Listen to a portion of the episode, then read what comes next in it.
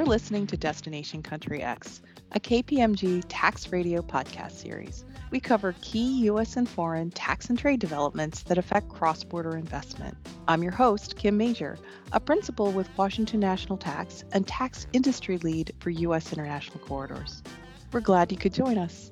Enjoy the program. So, not too long ago, we aired episodes on the new mandatory disclosure regimes in Mexico and Argentina. And at the time, both featured significant gating issues that we promised to revisit. Well, as it turns out, their launches have been surprisingly complicated and afford intriguing lines of sight into how baby tax rules are made in those countries. Joining me today is my co host, Courtney Wallace, an international tax principal in KPMG's Detroit office, and rejoining us are Armando Lara, the KPMG partner leading international tax in Mexico, and Juan Martin Jovanovich, partner in charge of our legal services practice in Argentina. Thanks, Kim. I think we're in that where the rubber meets the road part of our discussion as we're working with folks to try and get into compliance and figure out what actually needs to get reported.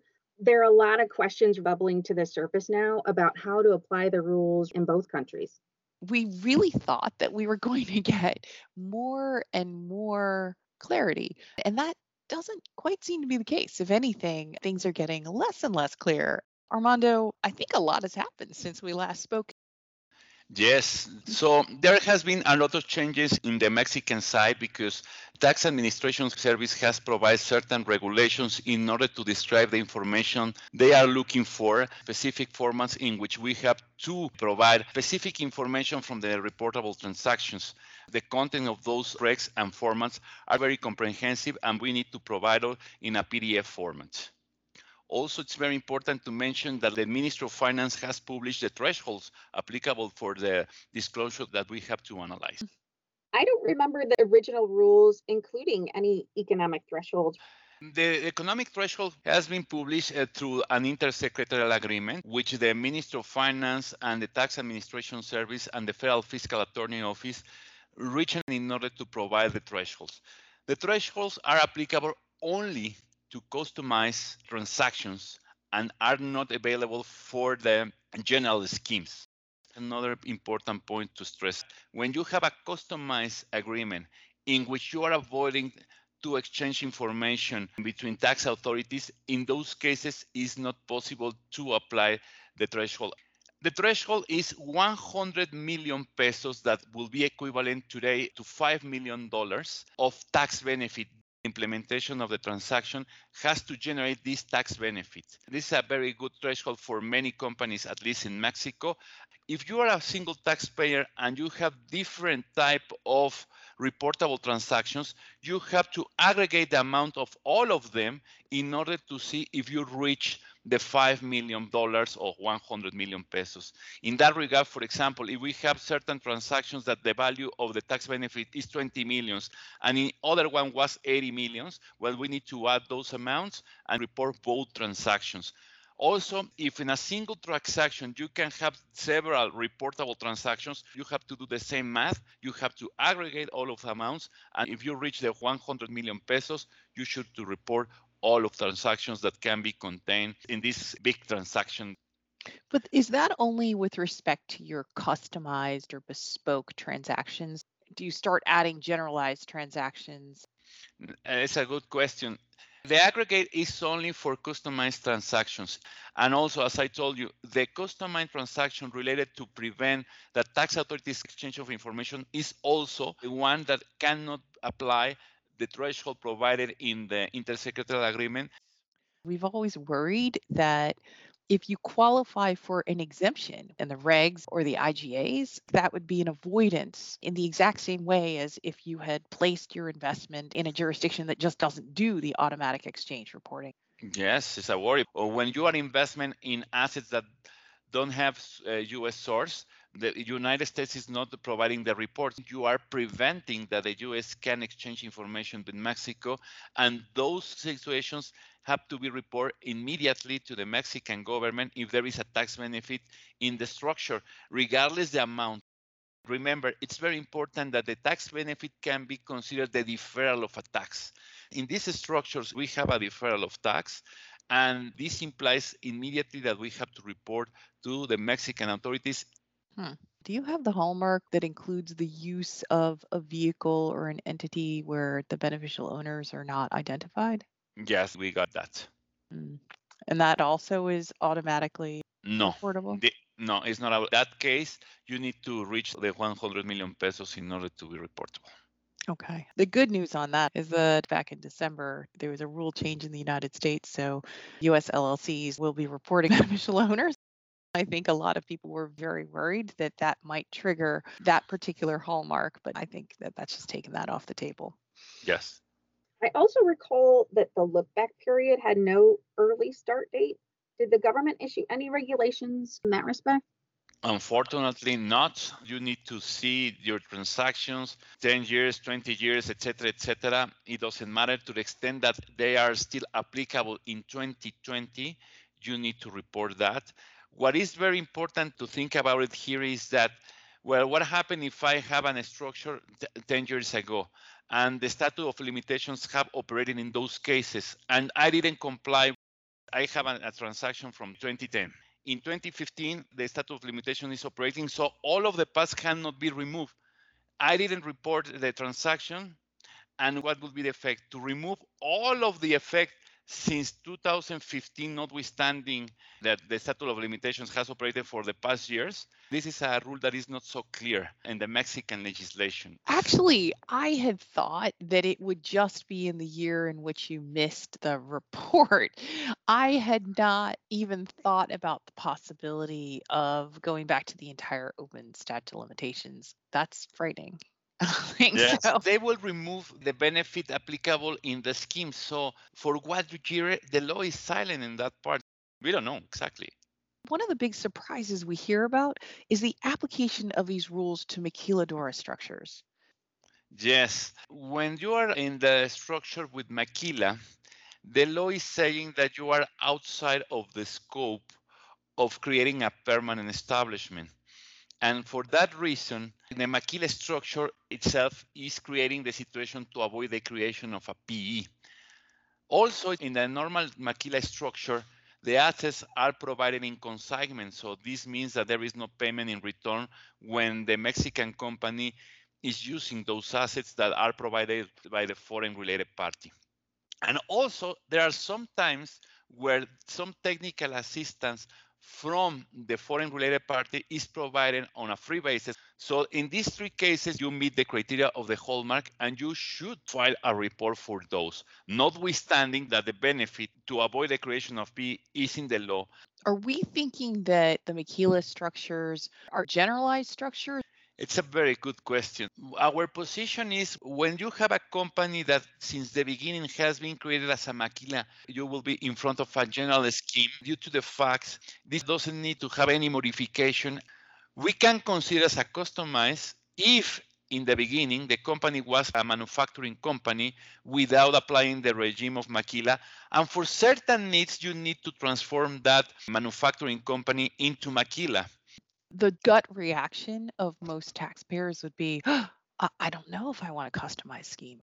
But you think BEPS Action 12, there was the thought that a lot of the tax shelters, for example, were repeatable schemes and they were promoted again and again, pretty much without customization. So the generalization becomes a little bit of a hot button issue, and that's not necessarily intuitively obvious. How would you go about quantifying the tax benefit if you do happen to get comfortable that the economic thresholds would apply?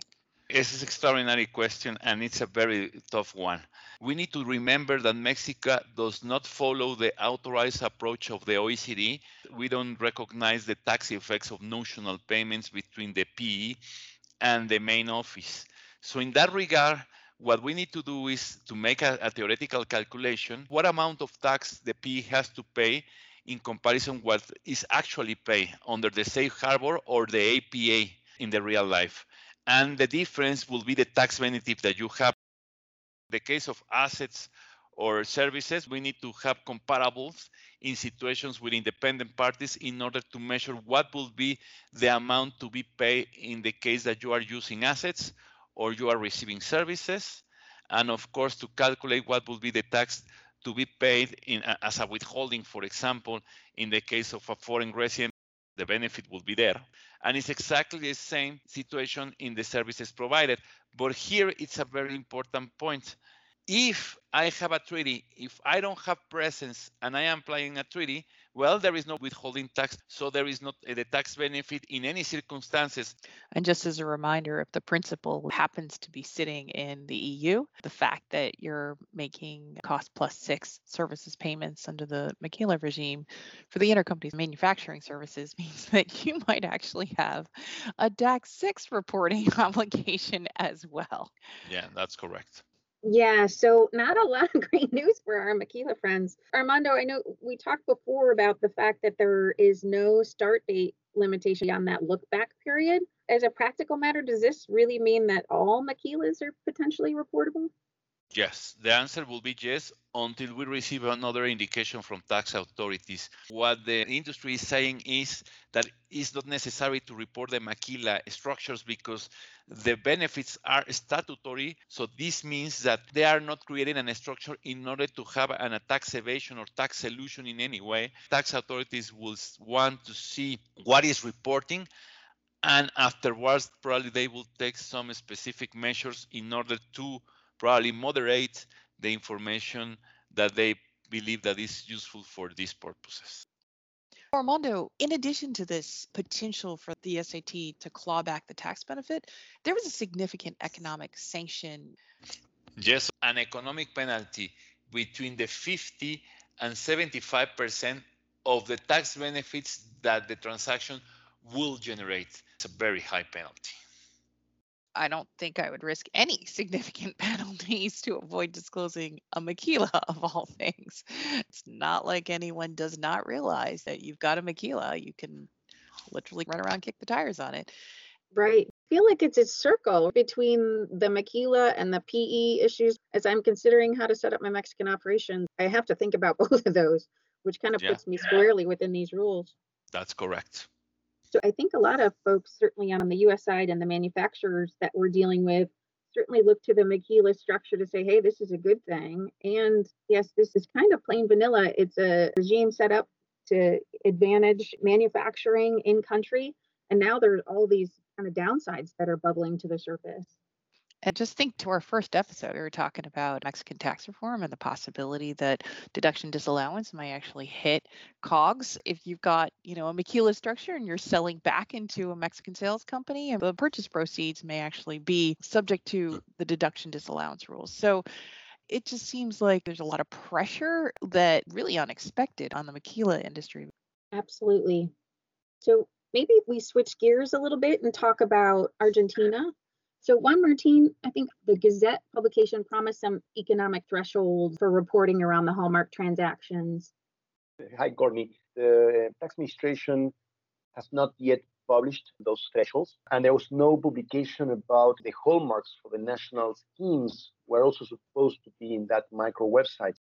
Since we didn't get anything like we're promised, are there arguments that the time for reporting hasn't started yet? What are clients actually doing in this space now? Well, you know, the tax administration made it clear that they are not yet live with respect to national planning structures. But unfortunately, it also made clear in an announcement that was published on January 29th that cross border planning structures and the look back reporting were already live. So, tax administration believes that we had to report the look back period on January 29th and that we have this 10 day reporting for cross-border planning structures. Many taxpayers believe that they don't have all the elements required to make the reporting. And you know, there is a pending question about professional secrecy or legal privilege. Most of the professional associations of lawyers and accountants initiated judicial actions requesting injunctions to suspend the MDR. The arguments were mainly based on the fact that the MDR violates professional secrecy rules. And remember that the violation of professional secrecy is a crime in Argentina. Mm. So five federal courts issued injunctions suspending the effects of the MDR for accountants. Now, I should note that a sixth court, the Federal Court of the City of Buenos Aires, has rejected the accountant's request for injunction in that jurisdiction. And remember that the City of Buenos Aires is one of the major jurisdictions in Argentina. That doesn't simplify anything, does it? No, not really. I want to say that a little bit of the same thing is going on in the EU, notwithstanding the fact that DAC 6 has launched. I think that there have been challenges by a couple of the member states in the European Court of Justice. I want to say it was Belgium and France. These are injunctions that cover just the accountants. You're right. They just cover the accountants because those actions were initiated by the accountants' public associations. The attorneys initiated their own actions, but they don't have injunctions yet. So I really don't think that multinationals based outside of Argentina understand that. These injunctions, there was one and then two and then five, but that doesn't cover the entirety of Argentina, nor does it cover, as you've noted, all the advisors or the taxpayers. You're exactly right, Kim. The injunctions do not cover taxpayers. So, in the, in the view of the tax administration, the deadline for reporting the look back period technically was due January the 29th, 2021. And we do have the 10 day reporting for cross border transactions. It feels like there are a lot of challenges to get through here. Remind us on the penalties for failures to report, Juan Martin. The monetary fines are really not substantial.